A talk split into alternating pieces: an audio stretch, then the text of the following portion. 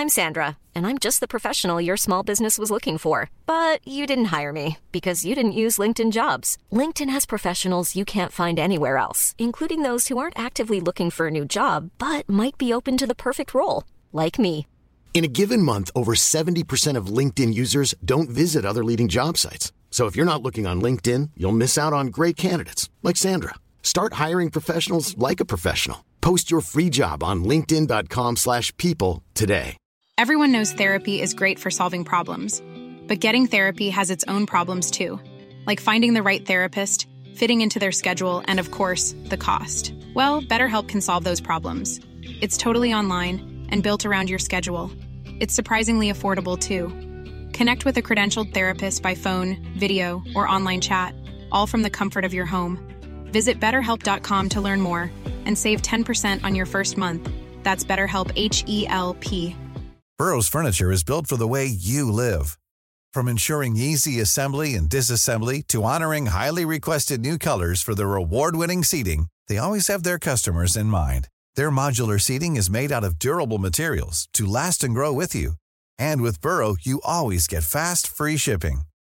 Get up to 60% off during Burrow's Memorial Day sale at burrow.com slash ACAST. That's burrow.com slash ACAST. burrow.com slash ACAST. He'd be there purring away at me. and then all of a sudden he'd go,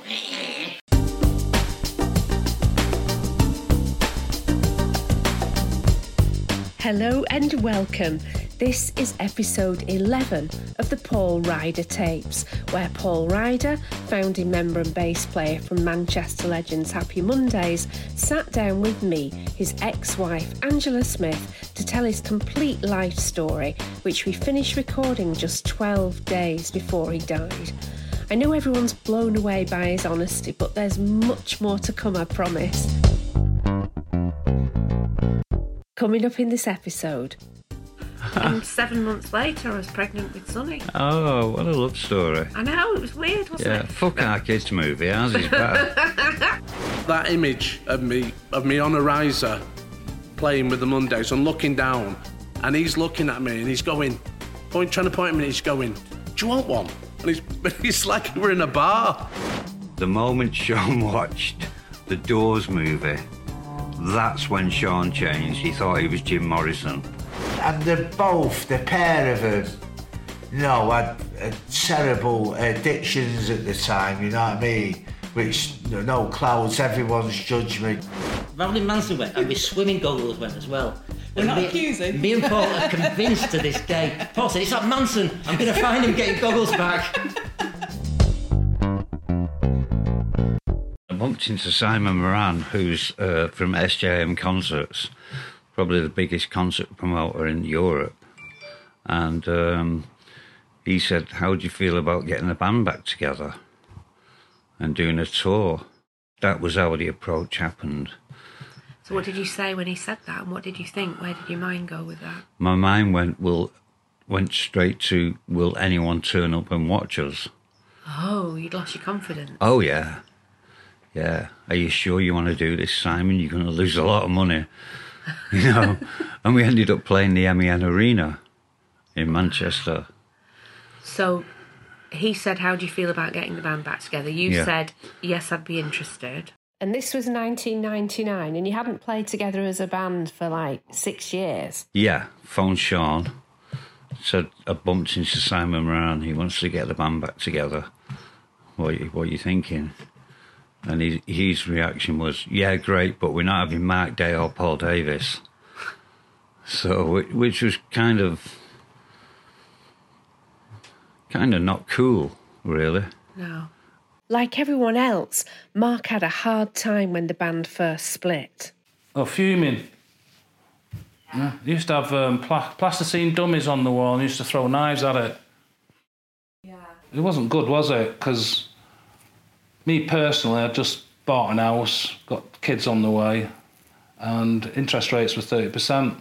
It was a plane crash, wasn't it? And so I had to find a job, so I was fucked. It was either bankruptcy or too late to start a band because it takes years to start a band again. It's not what it's not an income thing that comes straight in. So yeah, I just drank too much, you know. Um, but there was one good thing that came out of that. I saw my kids grow up. I got a job, got back into the system, became an entrepreneur, selling crap to people that didn't need it. But I had to sort of face my fear and do it anyway. I had to earn money. Or it's either that or go bankrupt and just, you know, um, you've got to do what you've got to do for your family. And I did that for 15 years then. I stopped playing. I didn't play for 17 years. I put my guitars in the loft. I just forgot about music. I didn't do anything. I just hated it. It, it left a really bad taste in my mouth, you know, and I didn't want to get involved. Um, so I didn't listen. I didn't care. And Bez too was devastated when the split had happened. They're both, the pair of them, you know, had uh, terrible addictions at the time, you know what I mean? Which, know, clouds everyone's judgment, you know what I mean? Me and Sean at always thought it was a know, terrible mistake by the rest of the band, you know what I mean? They should have st- stuck on because we, we fought tooth and nail to, to keep that band together at the time. The frustrating thing for me was is uh, that you know how nobody could see what they'd got, you know what I mean, and couldn't see beyond the fucking that moment, you know what I mean. And the, it was madness, like fucking hell, we're in a fucking massive band, fucking all known right round the world. What is it? You know, what fucking hell, you should be fucking really happy, you know what I mean? And that. And that's what used to do me head in because, you know, fucking, I was loving it, me. I fucking like buzzing me fucking socks off. And I couldn't understand why, uh, you know, everybody else wouldn't, wouldn't be in the same, know, felt the same about it all. So we, we ended up doing it with uh, Wags from the Paris Angels on guitar, who went on to write a lot of the Black Grape stuff. Hmm. And um, Ben Leach from The Farm, who was their keyboard player. Mm-hmm.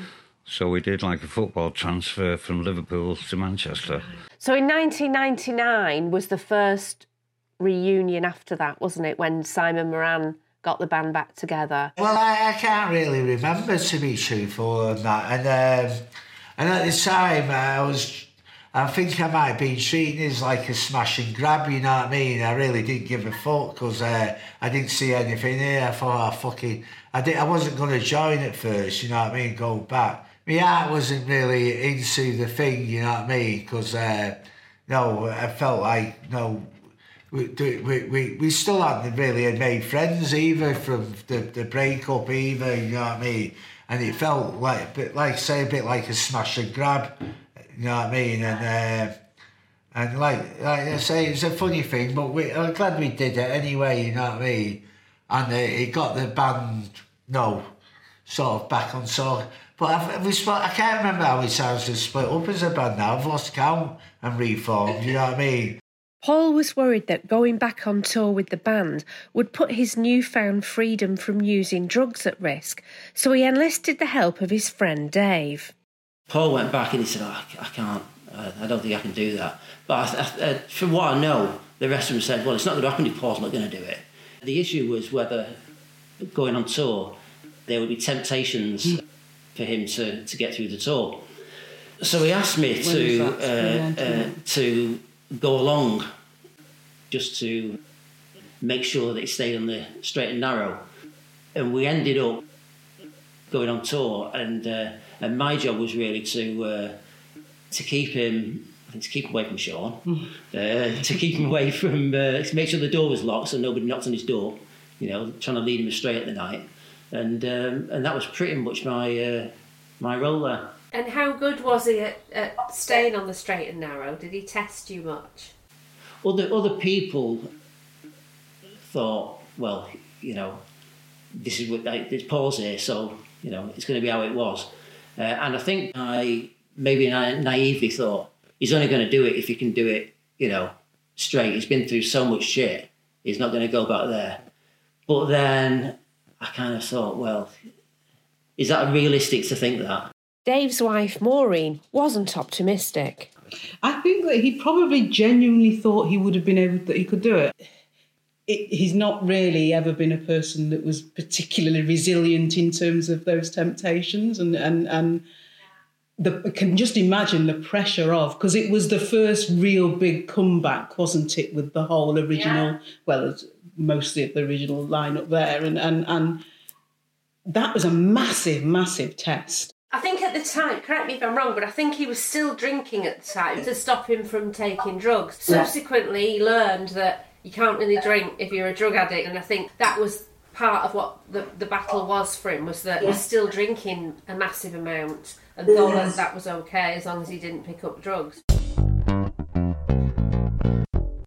Paul and Sean's mum, Linda, reminded Gaz's mum, Sandra, that she had a special tool that she could consult to find out how successful the tour was going to be. You've got a crystal I've ball. got a crystal ball.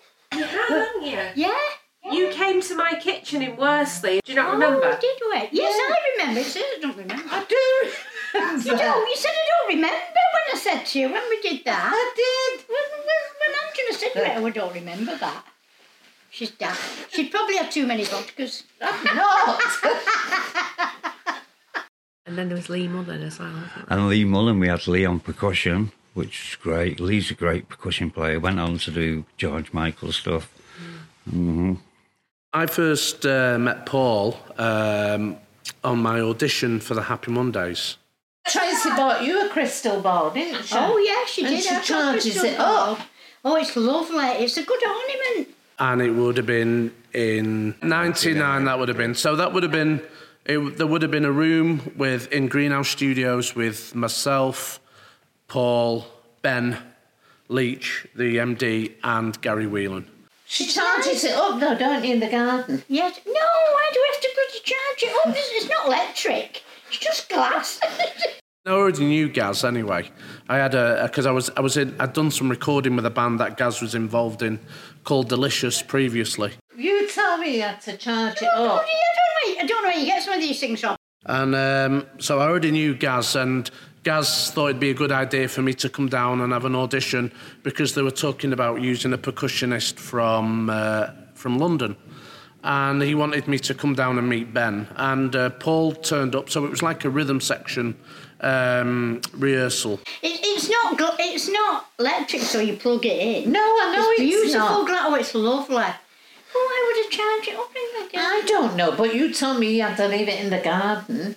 Perhaps it was to get the moon on it or something. I don't know. I don't. I've never done. Oh, the sun could be the sun charging it up. That's where you got confused. What, like a solar? Yeah, to get it hot.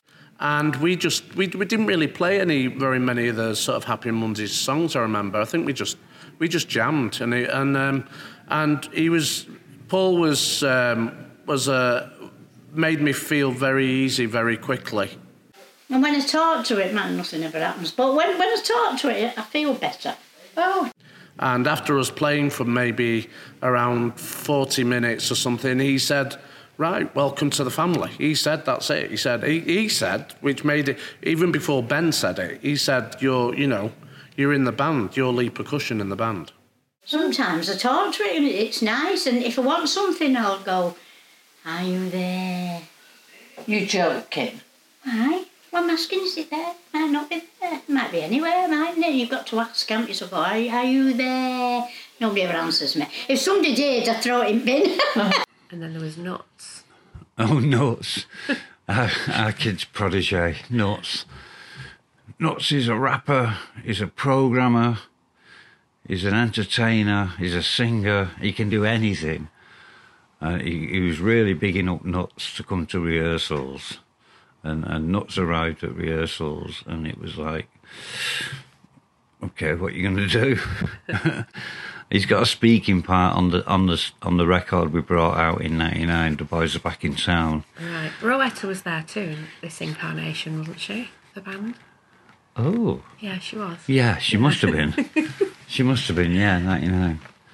Yeah, Rowetta was there. So go on. it- So the, the the first thing that you did then was record a single. Simon got us a great deal just on a single deal. With uh, I think it was with London. It must have been with London, and they put that out, and that was a hit. You know, we did Top of the Pops again. It was a Thin Lizzy cover. Thin Lizzy cover. Thin Lizzy was. I think we spoke about Thin Lizzy earlier. Um, one of my go-to bands when I was 14, Mm. 13. No, it was a Thin Lizzy cover. But to me, I I actually didn't realise that it was a cover version. It's so so different from the original version of the song. It's Yeah. almost like a brand new song. Yeah, that's why I, I, like doing cover versions because you can Mm. you can get the inspiration for them from them, but turn it into something new. Yeah, the worst cover versions are when they're just like trying to be replicas. Yeah. yeah. But this was really. I can remember hearing it several times and not realising that it was a Thin Lizzy song. Yeah, that's it. That's Even the chorus, Mhm. like it wasn't the same melody or anything. It was completely different. no, it was com- it was inspired by Thin Lizzy's version. Yeah, of course. hmm Yeah. So, what was it like when you first went back into the studio after not being? How many years had gone by at this point? We're in 1999. You'd originally split in what, 93 ish, 94? Had you been off for about five years? Yeah, yeah, We went back in with uh, Oakenfold and Osborne. Right. They did The Boys Are Back in Town. Okay. And it was great. We was at this residential studio, you know, because you Yeah, was there. there, yeah. It was a nice residential studio with meals at certain times, and it was all plush and cool and groovy. Yeah. And uh, and we had Oakenfold and Osborne again. Rowetta had a bit of a disaster soon after she arrived there. I left my cigs in the in the hut bit where I think we had something to eat. Went back into the studio and I went back to go and get my cigs and I walked, I stepped into the, they call it a pond, but it was a lake. It was a lake that I thought was a path. And, a, and my leather jacket that I'd got when I was with Horse in a TK Maxx type shop uh, got got drowned full of duck shit. So, how did it feel when you first met up with everybody again? I mean, obviously not Mark and PD, but there Yeah. was you, there was Gaz, there was Rowetta, Sean. Mhm. What was that like? Remember? That, that was all great. Everyone was getting on quite well. Mhm. Everyone was getting on really well. Um, studio session was great until Sean brought his mate down, who robbed everybody's rooms. Mm, I remember that. Yeah, it kind of sent a bad vibe across the uh, across the whole thing. We had to send him off back to Manchester. Paul Oakenfold, who was producing the single with Steve Osborne, was absolutely furious. was in the real world studio, Peter Gabriel studio. So excited to go down there. It's a residential studio, and we were recording. And then Steve came to me uh, and said that a bunch of his belongings have been have gone missing. And I'm like, what are you talking about? I checked the whole room. Stuff has been stolen. Wallet, money, and the band were there. The band's entourage were there. And then I pulled Sean to the side and I was like, listen, we got a problem here. Unless this wallet and money's put back within the next hour, we're walking and I'm never going to work with you guys again. You don't fucking do that. That is disrespectful, rude, and who fucking steals anyway? I mean, you know, I mean, where's your head at? The- And let alone the producers who Making the album, yeah. Really? Is that where we're at now? Have we got this low that we're doing this? So I'm like, I'm out of here, man. I, and I said, Steve, we're going. It got resolved. Yeah. It got resolved. It, the, it was put back where what was Mm. stolen was put back, and it certainly wasn't the band. And it Yeah. was, you know, and I'm sure it was embarrassing for them as much as it was I remember it. yeah. for us. And it just left a bad taste. Mm. And that killed the vibe. He robbed Paul Oakenfold's credit card, but it was on um, CCTV. So um, that that then Paul Oaken was going, the vibe's gone, the vibe, and it it had. The vibe had gone. It was over there. Even when we were trying to do it, it was like, oh, fuck it, man. Can't blame it on why the record wasn't brilliant. I did enjoy the dirty version where Sean just, just ranting. I don't want to be here. I don't want to be, I don't want to sit around and be around these guys. You get 10 fucking goals and I get one because he's a drummer. You get bum, tit, tit, and he gets loads. Pay the Willy Banjo. They got rid of the guy that did it, though, I think. They kicked him out. I'm sure. Yeah. And so they should have. Mm. He should never have been there, and and No. it, it should have just been us And the band. and the band. Did you go there? I remember Horse was just quiet. Yeah, we just got back together at that point. Oh. Yeah, yeah. So it was, it was, it was, it was lovely because we got back to do something, but uh, I don't think the record was great or anything. But I love that record. I don't know, like the, like the, I don't know. It's and you know as well because when we did when we did Top of the Pops, it was terrible because we did it live, which you know we were the, for Top of the Pops. We, we thought it was a rehearsal, because it was so bad the rehearsal, and with nuts in as well, it wasn't very good. But because it was a rehearsal and everyone wasn't really trying very hard, it was just messy, and they kept it in. The new producer at Top of the Pops thought it'd be cool to just do this. Everyone going wrong, everyone coming in at the wrong time, and if you watch it now, it's just awful. It's just it's just horrible. Um, so I think that was a problem. And I always thought the dirty version was more Happy Mondays. The other version sounds a bit novelty. Guess who's just come back to... It's a bit novelty. The boys, but we did it on TFI Friday, who did it well.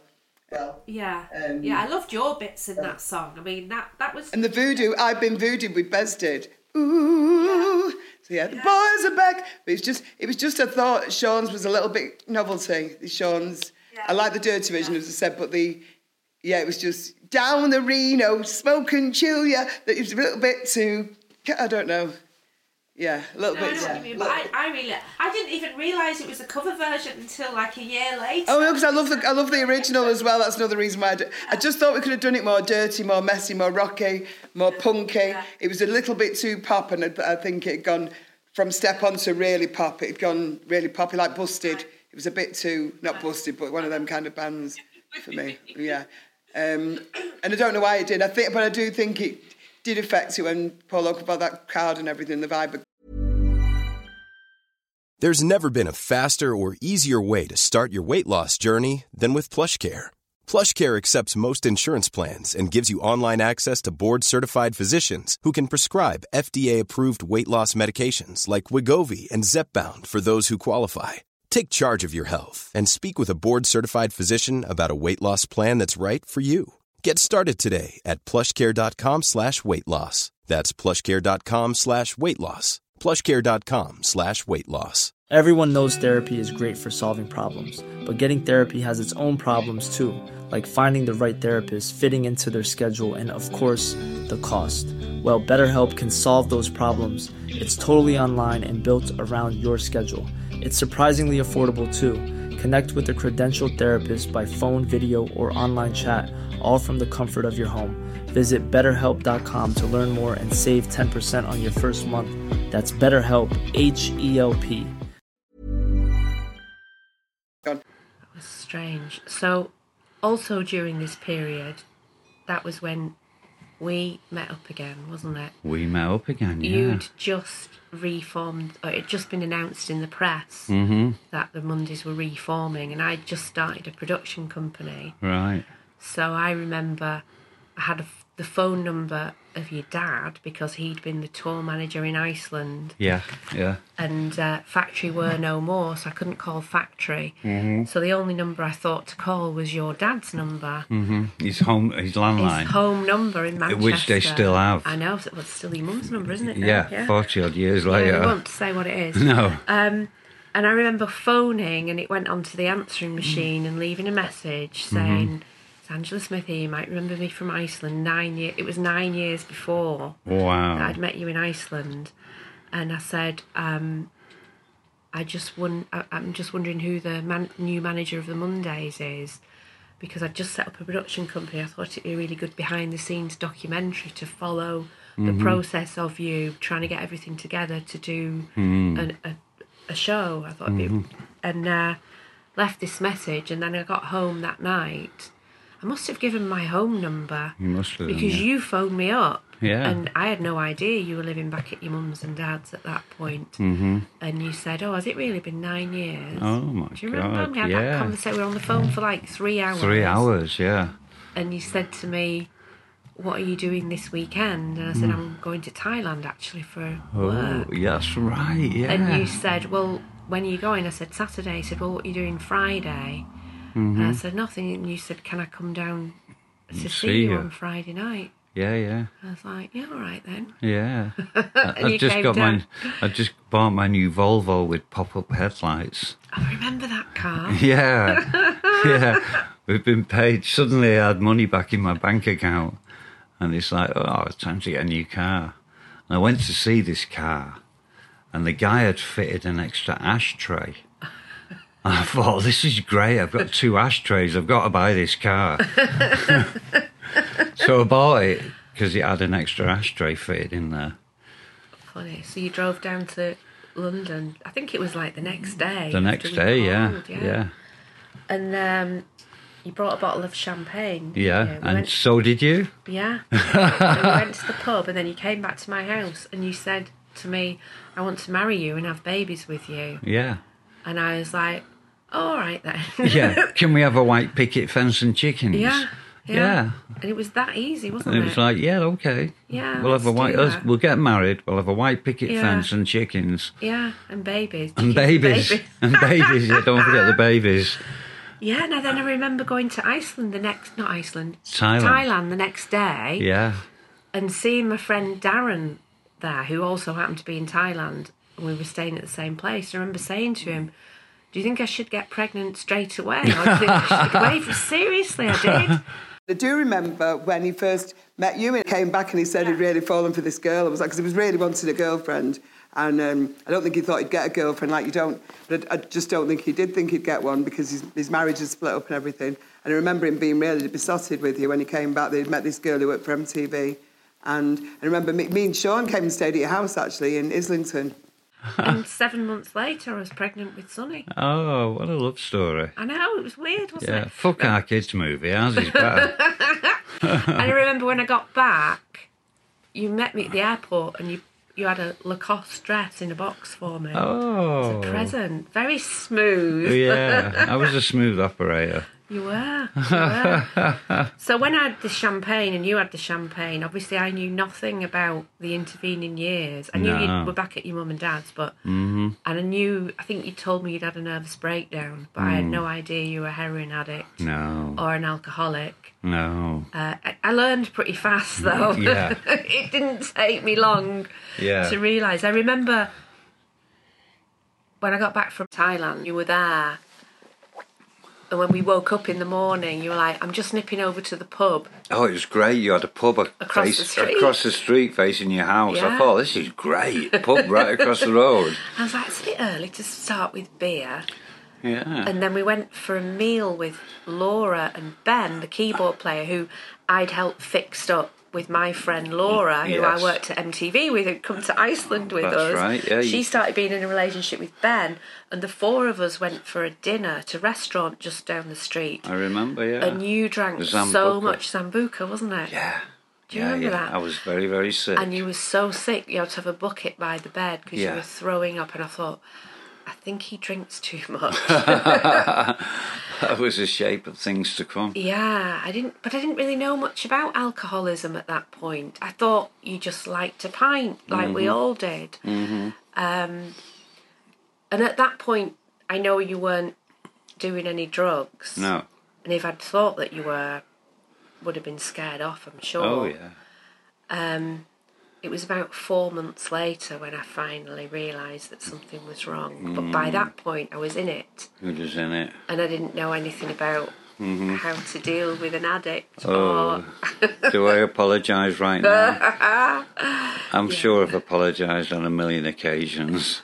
well, it wasn't your fault, really, was it? No. I have to take responsibility. I was the one that put myself in that position and didn't walk away. Mm-hmm. But I'm glad I didn't walk. Like with hindsight now, like I said before, all of the adversity we go through makes us what we are now, and without that, Mm-hmm. you don't grow and learn, do you? No. So Where are we right now? We're in Los Angeles, right? Just Yeah. down the road from Hollywood. yeah, It's winter, yeah. although it's spring in a couple of days. It's winter, and it's like 80 odd degrees And outside. there's not a cloud in the There's not sky, a cloud in there? the sky. Yellow. Yeah. Um, and um, we're sitting here chatting about it many, many, many, many, many, many years later. 23 years later. 23 years later. Yeah. And life couldn't be better Yeah. for me personally, and for you, I know. Yeah. Yeah. What? Let's stop. that was another half hour. Surely it must have been. That's a cliffhanger. I want to go home now. All right. Oh, I suppose you can. Fuck. Oh, it's getting deep. It's good. Good. I like it. I'd listen to it. It's good, isn't it? Yeah, I'd listen to it. Hello again. Aye. We're back. Are you ready for this? Not really, but let's do it. Okay, so um, what I decided to do because there's been a lot of controversy about things that have been said in various books. Oh God, yeah. I decided that it might be a good idea to read some of the books. Okay. But I haven't had a chance yet to read the books. So one of them I just picked up and opened a page randomly. Uh huh. And I read this bit and I'm like, I'm going to have to read this to you because it relates to what we were talking about last time about Barbados. Right. And I think if I read it to you, you'll Mm. have quite a strong reaction. Oh my God. So are you ready? I'm ready. Yeah, yeah. This I've, is from I've never read any of these books. I flicked through them like you did and just opened up random pages and had to put them down because it was just full of shit. yeah. Okay. I mean, go on. So this is the book Hallelujah: The Extraordinary Story of Shaun Ryder and Happy Mondays by John Warburton with Shaun Ryder. Oh, okay. So I've opened it on page. I opened it randomly on page thirty-six. Uh huh. Um, and it's talking about Barbados, and it quotes Tony Wilson. Oh, Rest his right. Okay. dear soul. Um, so I'm just going to read you a little bit here. Mhm. So this is the this isn't Tony talking yet. This is the book talking. Okay. Mm-hmm. Okay, so we're not allowed to use me reading the actual words from the book for copyright reasons, but the gist of what I was reading to Paul was the book claiming that drugs weren't the only thing trashing the Mondays at that time, and that when they got to Barbados, the band's attitude had changed due to their success and the media. It then quoted Tony Wilson saying effectively that one of the reasons Shaun went off the rails wa- wa- was that he'd had his group for eight years and that when Shaun was doing his normal thing of directing the musicians, that all the musicians stopped taking their lead from Shaun because they all thought that they were big and famous in their own right. I knew this would incense Paul. Oh, and it did make Paul angry. Oh my God, I've never heard such bullshit in my life. So correct that then. What's the truth? The truth is, the only one that got a massive ego was our kid, And your kid is Shaun. right. He got he when he started. I I always say when he started to believe his own press, that's when he changed. You know, he became a model in penthouse in a bath full of bubbles with with naked ladies. You know, and um, Gary Gaz Gary Whelan always says, the moment Shaun watched the Doors movie, the Oliver I think it was the Oliver Stone Doors Right. movie. Um, that's when Shaun changed. He thought he was Jim Morrison. Right.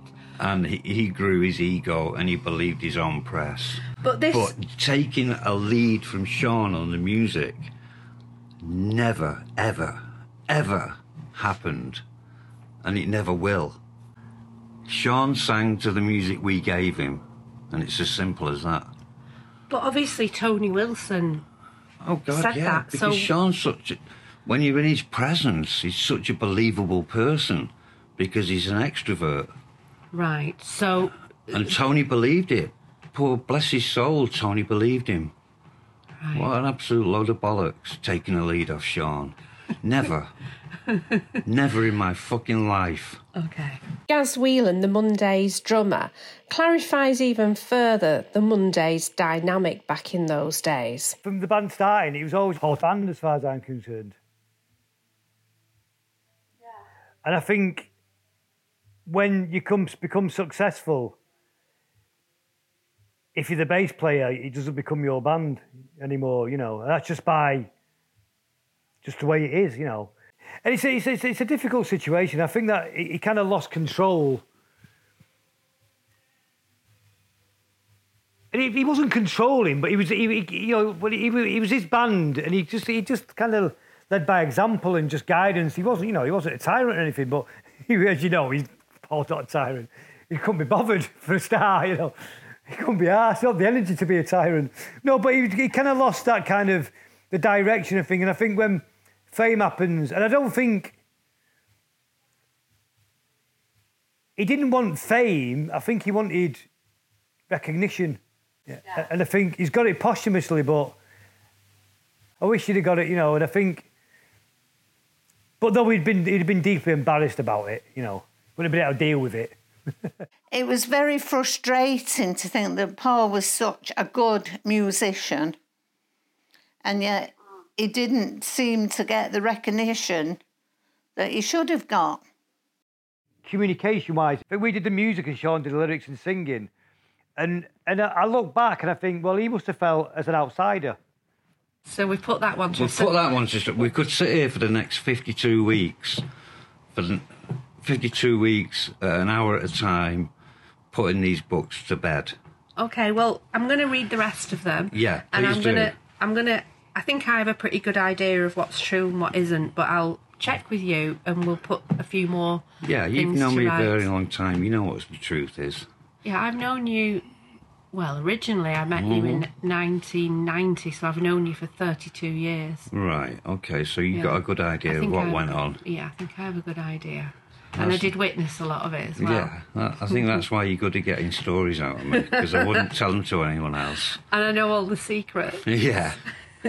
but taking the lead off Shaun as musical director, what a crock of shit. Um, that one makes me angry. Yeah. That one makes me really pissed off. I knew it would. And really pissed off because Tony's dead and he didn't know the truth. You tried to tell him though a couple of times, didn't you? Yeah, yeah, yeah. But I'm not a powerful force like Shaun. I, I think I'm a bit more laid back. Right, I absolutely are. laid back. yeah, I ain't Mr. Angry, although that made me angry. So you recorded that new single, and then you did Top of the Pops, and then Simon Moran set up a huge UK tour, didn't he? I, I didn't think anyone would turn up. Right. And he was saying, no, no, we'll, we'll do the Manchester Evening News Arena. Yeah. And it was like, Simon, you're off your head. No yeah. one's going to turn. You, you know, God bless him. He was, he was right.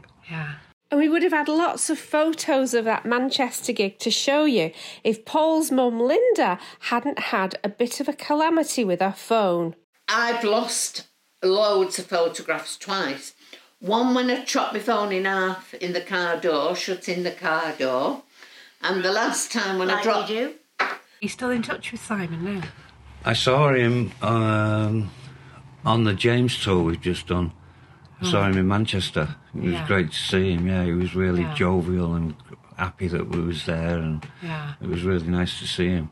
The last time when I dropped it down the toilet and couldn't re, you know, rescue any, I've lost loads of photographs. So, the 1999 tour. So there must have been a moment when you all met for the first time. Can you remember what that was like? Yeah, in the um, Oh no, not not for that one, not '99. Because '99 we had Wags on guitar instead of Mark Day. Mm-hmm. And uh, Ben Leach. Ben Leach on keyboards from the farm, and our, our kids made nuts. Um, so you don't remember when you first went to rehearsals for that tour? We started rehearsing in uh, the greenhouse in Stockport you know, the, the, small one of the small rooms that, that, that they had there, and um, I just remember pieces of A4 paper on the wall next to me, with notes and cues on what I had to do and where I had to do it, because mm-hmm. you know I think it had been six years. Mm-hmm. Since we played, so yeah, started rehearsing in a small room in a greenhouse. Mm-hmm. But I don't remember meeting for the first time. Gaz Whelan, the Mondays drummer, is also a little hazy about those times. I remember re- being in the studio and recreating all the songs with Ben Leach. Me and Paul sat around the computer with Ben and programming all the Lea Mullin as well was involved, wasn't he? And Lea Mullin percussion, that's all I remember. I don't really remember anything else about bad times. I remember recreating all the backing tracks, spending a month in the studio just doing that with, with Ben, with Posh Scouts. So you'd kept in touch with Gaz, you'd seen him regularly over the intervening period. Had you kept in touch with Bez also? I didn't keep in touch with anyone, just Gaz, really. So what was the mood like when you were rehearsing for that tour? Was everybody like super nervous? What was it like? Um, I was nervous because Mark Day wasn't there, and I was worried whether Wags could pull it off. But Mhm. Wags is an amazing guitar player. Mhm. You know, a lot of Black Grape stuff was down to Wags, Mhm. and uh, he's uh, he he pulled it off nicely. So I was nervous about that at first, but once he got going, once we started rehearsing, and I, I knew he could do the parts, it was like, okay, this is going to be good, Mhm. and it was good. Mhm. You know, even though I missed PD and Gaz, I mean PD and Mark, Mhm. um, I missed them both, um, but but we pulled it off nicely. Did you ever put pressure on everybody else to let them do that tour? Um, not really. I was still angry at Mark and PD for Hmm. for fanning out on me and our kid, Hmm. which is what they did. Do you understand why they did that now? Yeah, of course I do. Many years later, yeah, I do. hmm And you forgive them now? For Yeah. Oh yeah. Yeah, yeah, Yeah. yeah. They they put up with a lot. Yeah. You know, putting up with Shaun just on his own is a lot. Yeah. You know. And they had uh, not eight years. So we, we it was a good. What did Tony say? The band, Shaun's band, had been going eight years. I think it was a lot longer than that, and it wasn't Shaun's band. Yeah. Yeah. Can I have a smoke? Yeah. Okay.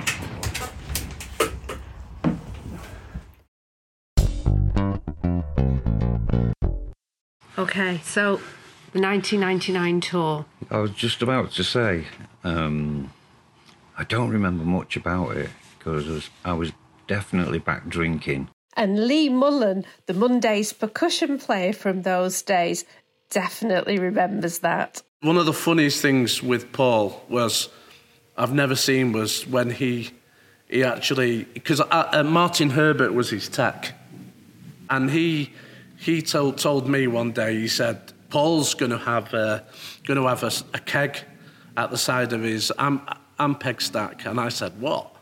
So he said he's going to have a Stella keg, and I went what what for?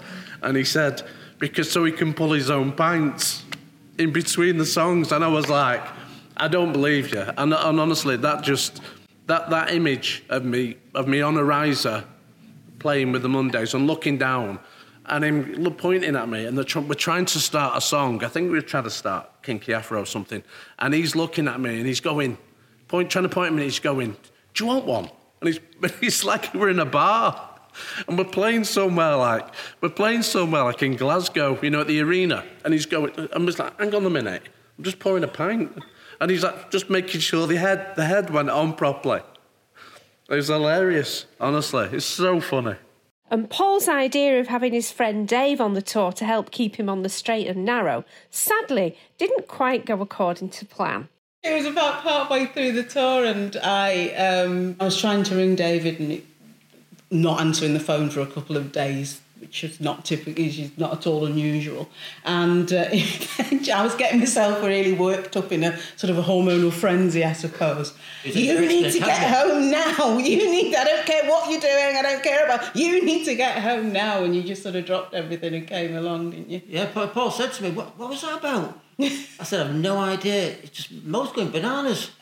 And um, and he, he said, why? I said, I don't know. I don't know. She just said, I've got to go home. You know, what do you mean you've got to go home? He said, you, you're supposed to be here for another two weeks. And I said, I don't know. I don't know, but she sounded like she meant it. and um, uh, so I, I, um, I said, look, I'm just going to have to go. Uh, And I went back and then uh, uh, found out the news that um, Maureen's pregnant. So Paul made the most of his freedom from Dave's watchful eye and hit the drink in a big way.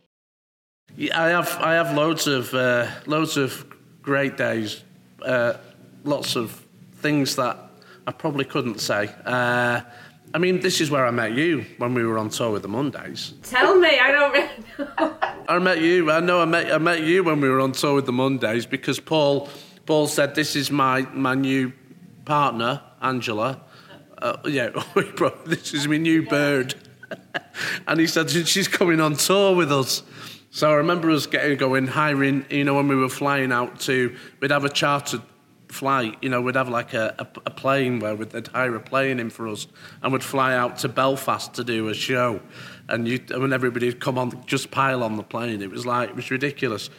I, I remember being I remember being in Norway. We did a we did a festival in Norway, Kristiansand Festival, and we went on there. And somebody had as soon as as soon as we'd gone on there, I think somebody had, had, had give Paul a V he'd like he'd put two fingers up to Paul or something, or and and and he it was like spoilt the whole gig for him, and he just wanted to fight him. And he was like all the way through the gig. We started every song, and he was pointing at this person, and he was he had his bass, and he was going after the gig, after the. And I've never seen. Honest, we did like an hour set, and he ran off the stage and the security followed him. I don't know ever, ever what happened on that, but I've never seen somebody so upset as well. He was, and I said, "What did he come up?" He came up afterwards. I said, "What happened?" He said, "He said he disrespected me. He said he put the V's up as soon as I walked on stage. He decided he didn't like me. He said, I don't know who he is." And then on that same garbage were on with us, and on the same, we went backstage, and Paul just decided that he wanted a food fight, and we're in catering backstage.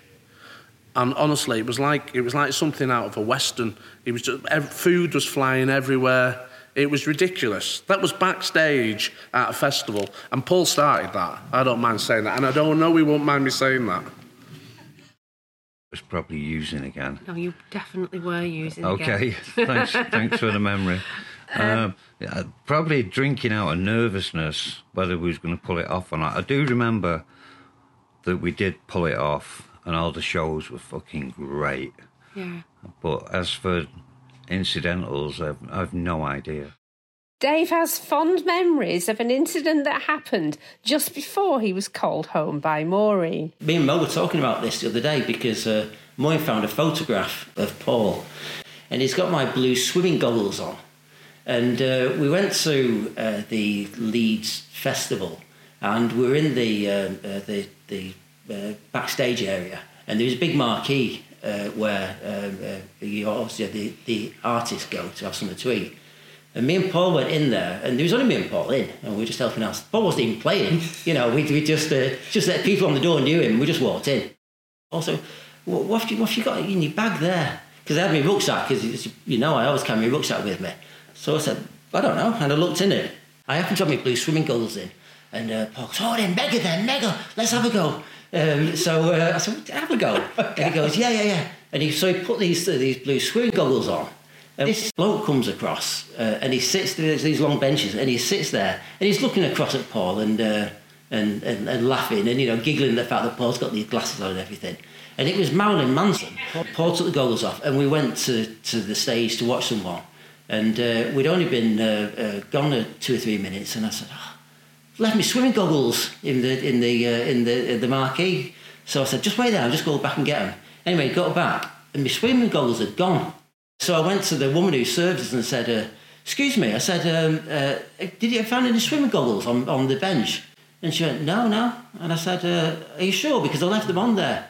I said, there was, there was, there was someone sat, and, and uh, she said, well, he left a few, minutes, a few minutes after you. And uh, so Marilyn Manson went, and my swimming goggles went as well. I said, it's that Manson. I'm going to find him getting goggles back. Lea Mullin, the Mondays percussion player from those days, was devastated when he found out Paul had passed away. Paul was always probably the best dressed uh, in the Happy Mondays, without a doubt. He was always like unbelievable. He'd, we'd come to rehearsal and he'd have a, a new jacket on or a new pair of shoes that he bought that morning. You know, he always looked really smart. And I was always saying to him, Where'd you get that? Where'd you get that? I always saw a, a professional side of him. And he was always, everything he ever said that he was going to do um, with me involved in it, he did. So he was always, you know, he was always, um, always um, very, very because courteous and he was always very professional and, and he was a friend. I considered him as a dear friend, you know, and he was somebody musically who I always had a good time on stage with. I never had a bad experience with him. He never ever had a bad word about anybody and that just shows you the quality and that's how I'd like to remember him. Of a great, really nice person, great musician, had great ideas and, um, and it's a re- it's, and um, he's going to be really sadly missed by everybody. Coming up on the next episode. He said, Don't buy that, you'll hate it. It's a terrible house. It's a terrible house. And we found out the guy that owned it used to have sex parties there. it was like, we've definitely go to have this house. Horrible arguments, horrible things being said while we were on stage. Um, it wasn't a nice place to be in our band, I didn't think, 99 really. The cop car came along and I said, shoot the cops. Shoot the cops! Like, shoot them as in film them. We nearly got arrested. Yeah. Don't shout shoot the cops loud in New York. That was all over the papers. Yeah. When we did the, the later gigs, like at Murrayfield and a few of the other gigs, they would they would they would ban the, the production would ban any of of, of, of Liam coming anywhere near our dressing room. People had paid this girl who was a lady of the night, and she ended up in my room falling asleep. So I took the money back out of the purse. I don't think it was a good idea because we got we could have got thrown in jail actually. Robbery.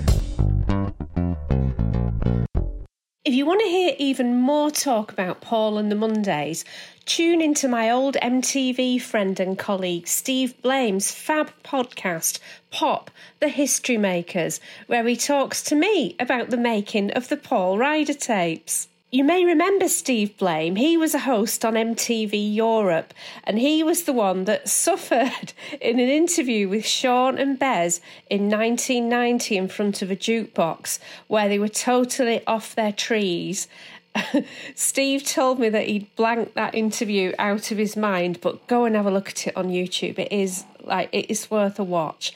Anyway, Steve loved the band and he was interested in going further into my story with Paul, so you can hear all about it. So that's it's called uh, Pop the History Makers. Here's a little clip.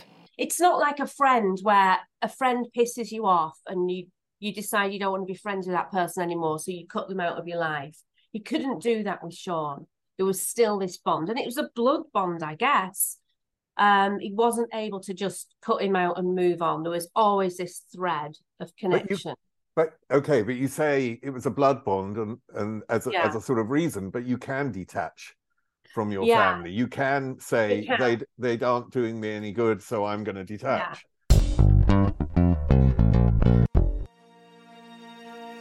We're playing out with a sneak preview of a fab track from Gaz Whelan's solo project, Love and the Family Tree. It's called The Ballad of David Bowie.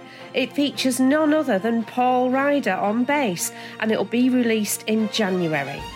And Gaz actually sings on this track. Who knew he had a great voice?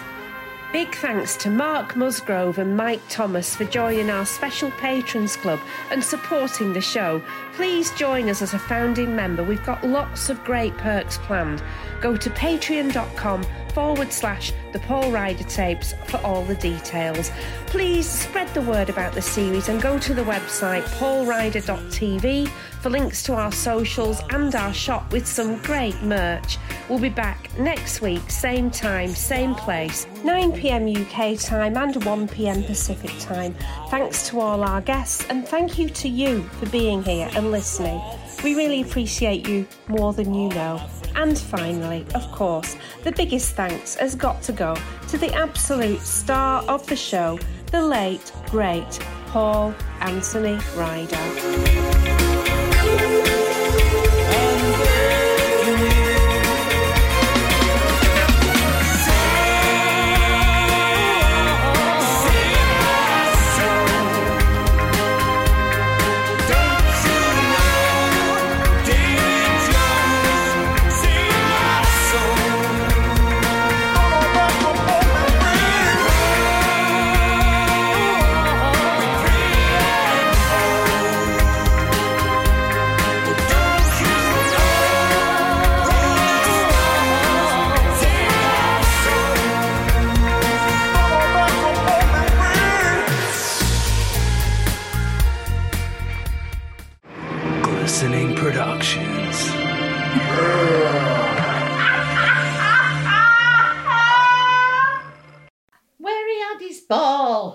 It's what?